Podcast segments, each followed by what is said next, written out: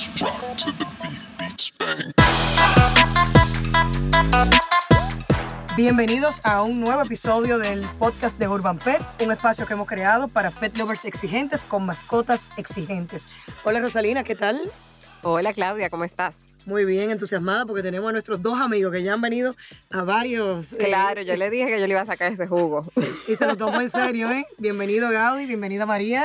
Hola, ¿cómo están? Bueno, este tema va a ser muy light. Yo veo, por ejemplo, cuando viajo, que las personas pueden tener a sus mascotas, o sea, en los restaurantes, en la ferretería, en los supermercados, y no como perro chiquito, como lo que hay aquí, no. Yo he visto, o sea, unos perros manganzones bien grandes y andan que llevan casi al dueño. O sea, es una cultura que se ha como ido expandiendo.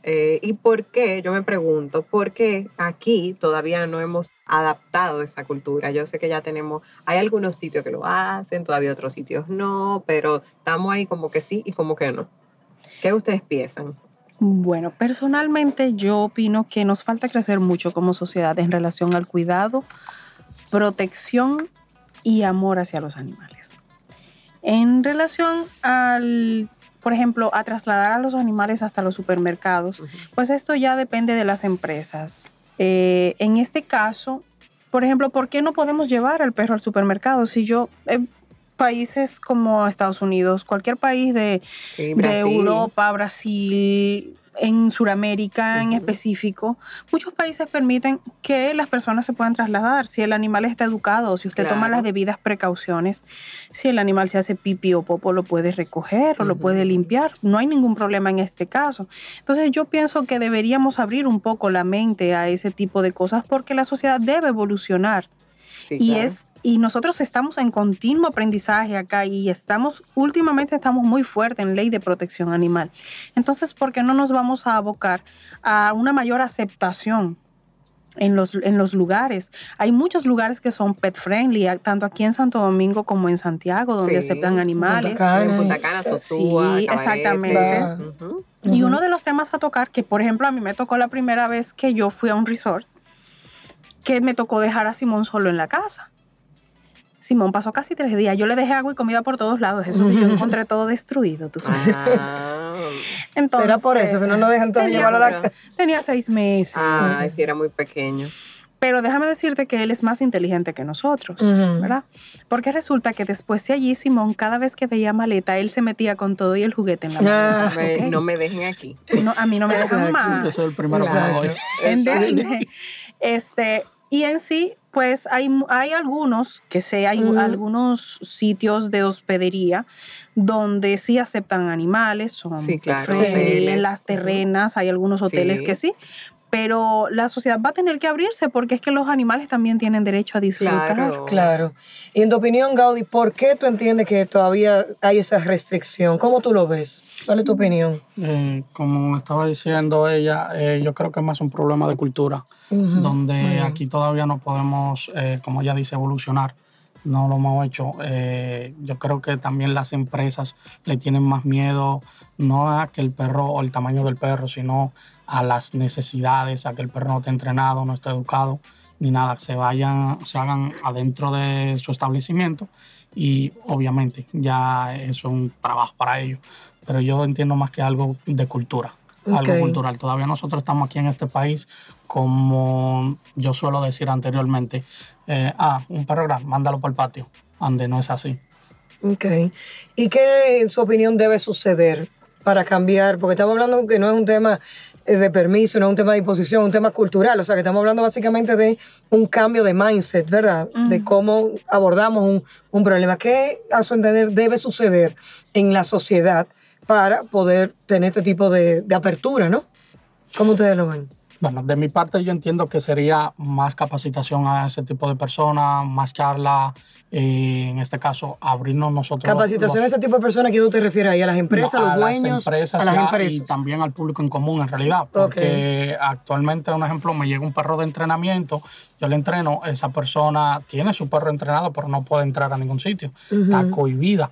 Entonces, no es tanto al empresario, sino también a las personas, de que tengan esa cultura, que tengan ese respeto, porque tú estás invadiendo un espacio público. Entonces, si el perro se te hace tus necesidades en un sitio, tú también tengas la responsabilidad de que tú andes con tu fundita o tus accesorios para la limpieza. Exacto. Y recoge y limpie tus heces. Claro.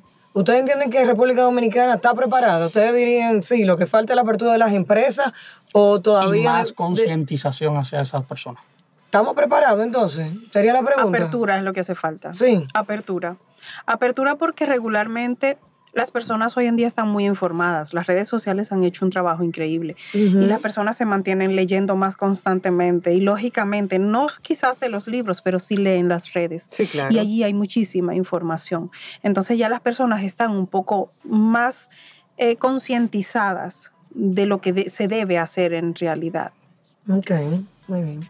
Ok, bueno, también sé que, por ejemplo, algunos malls también han dado apertura haciendo días de pet-friendly, actividades pet-friendly, pero por día. O sea, te permiten la entrada ese día o si van a hacer alguna actividad específica.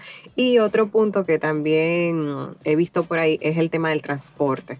Por ejemplo, cómo, no sé si ustedes conocen a alguien que, o sea, porque si uno va a viajar o tiene que viajar en su carro, o cómo, porque no sé si ningún transporte de aquí está permitido, eso todavía también, eso sería porque si yo vivo o me quiero ir de fin de semana y no necesariamente quiero irme en mi carro, deberían permitirme también tener a mi mascota conmigo.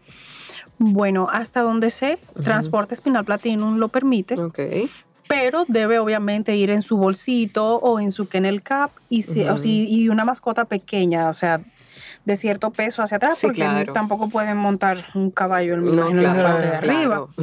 Pero por lo menos eso te da un margen de que puedes llevar, por ejemplo, un Yorkshire en mi caso, o un Chihuahua, y obviamente un animal bien aseado, y todas las precauciones, llevar con que limpiar por si se vomita, y cómo va dentro de la jaulita o hace sus necesidades, pues obviamente para tener con que limpiarlo.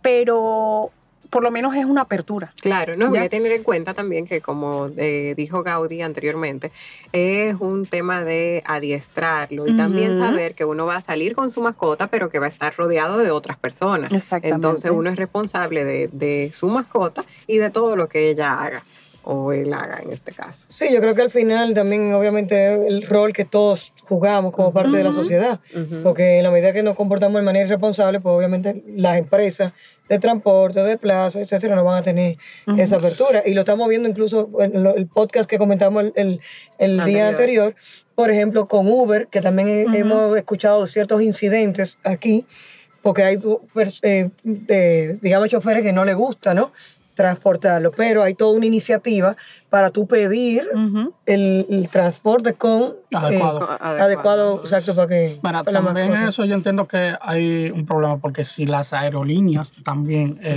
eso es un tema paralelo a eso, si las aerolíneas también han permitido y te dan acceso a que tú puedas viajar con tu mascota arriba, en cabina. Sí, en cabina. Incluso el avión, yo diría que sería más difícil que un autobús o un transporte público. Entonces, ¿por qué no lo podemos hacer en transporte público, autobús, carro y todo eso, Uber, y en avión sí? Claro. Es más difícil.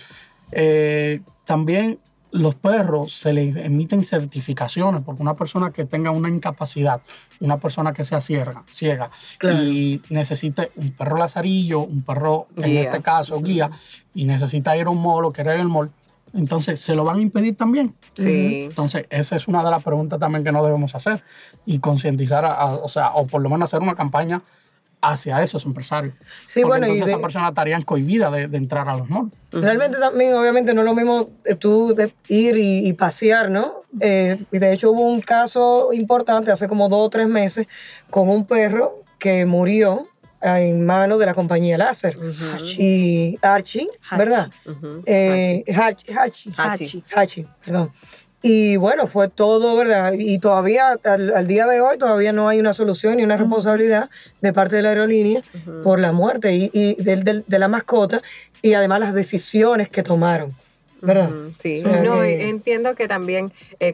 en este caso, como dice Gaudi, cuando uno viaja, uno ve en otros países que si es un perro que se necesita hay algunos perros que dan primeros auxilios, hay un perro que son guías, hay un perro que son, que necesita la persona. Tienen incluso hasta un chaleco que lo identifica para esto, para exacto. que sepan. Incluso, exacto, uh-huh. hay un perro que, gracias, esa era que venía a decir, hay un perro que es de soporte emocional, donde las aerolíneas incluso, ellos no tienen el derecho a nivel internacional, por leyes internacionales, a preguntarte de qué está preparado el perro o qué te sirve el perro. Simplemente uh-huh. ellos deben acatarse a las órdenes, siempre y cuando tú cumplas con los estándares o los requisitos que ellos te pidan. Sí. En este caso, la certificación del perro de que está entrenado para X o Y, claro. algo específico, sea soporte emocional, sea cualquier actividad. Y aparte de eso, la aerolínea, si es soporte emocional, ya va a ir avalada también por tu psicólogo, sí. donde dice que tú tienes esa condición. Pero también la aerolínea o el aeropuerto no te puede pedir, no tiene condiciones de pedirte para qué sirve ese perro. No, okay. no te lo pueden exigir. No, okay. Pero tú puedes viajar con tu perro. Sí, claro. Puedes viajar en cabina. Claro. Yo tengo un profesor... que es de Puerto Rico y viaja el mundo entero, competencia y todo eso. Y él tiene, igual que yo, pastor belga, malinois. Y igual, el perro va en cabina con él. Ah, okay. Sí, o sea, mira. No necesita un perro grande. Pequeño, exacto. No necesita un kennel, no necesita nada. Claro. Sí, entonces, ¿por qué no podemos uh-huh. hacer eso mismo con el transporte público? Totalmente. Claro. Y una pregunta ya para cerrar. Si ustedes tuvieran que hacer una propuesta de acción, porque queremos movilizar y que nos encantaría poder ir con nuestra mascota, o sea, me sorprende de nuevo y ver en un restaurante y donde están ahí las mascotas. Si cada uno de ustedes tuviera que hacer una propuesta de qué pudiéramos hacer ya, en lo inmediato, para lograr que las empresas tengan una mayor apertura a este tipo de iniciativas, ¿cuál sería? En específico, un llamado de atención a los dueños de las empresas, okay. porque ellos son los que dirigen absolutamente todo. Tomen conciencia del significado que tienen las mascotas hoy en día en nuestros hogares, en nuestras vidas, para nuestros hijos. Y ábranle las puertas. Muy bien. Claro. Totalmente de acuerdo con eso. Y aparte de eso, si ellos actualmente, si es que lo ven así, si ellos están viendo o tienen una cantidad de público al abrir las puertas o a abrirse, entonces ellos van a tener una mayor cantidad de público. Muy bien. En esa parte, porque las claro. personas que ahora mismo están restringidas, que no pueden ir o hacer cualquier actividad porque no le dejan entrar sus mascotas, entonces el día que lo abran van a tener mayor influencia. Claro. Se puede incluso hasta potencializar las cobranzas, todo, claro. Claro que sí. El flujo de personas, claro. Bueno, pues excelente. Señores, mil gracias de nuevo, una vez gracias. Más por estar aquí. Gracias. Prometemos seguir invitando. Claro, ellos me complacen. O sea que... Bueno, pues a todos ustedes, muchísimas gracias por escucharnos. Recuerden seguirnos a través de nuestra página web www.urbanpet.do. Tenemos allí un blog lleno de información, muchísimos podcasts. ¿Y? Suscribirse a nuestra página de podcast en cualquiera de los canales que les convengan. Puede ser YouTube, iTunes, Spotify. Bueno, muchísimas gracias, María. Muchísimas gracias, Gaudi. Gracias. Gracias a ustedes. Bye. Bye. Bye.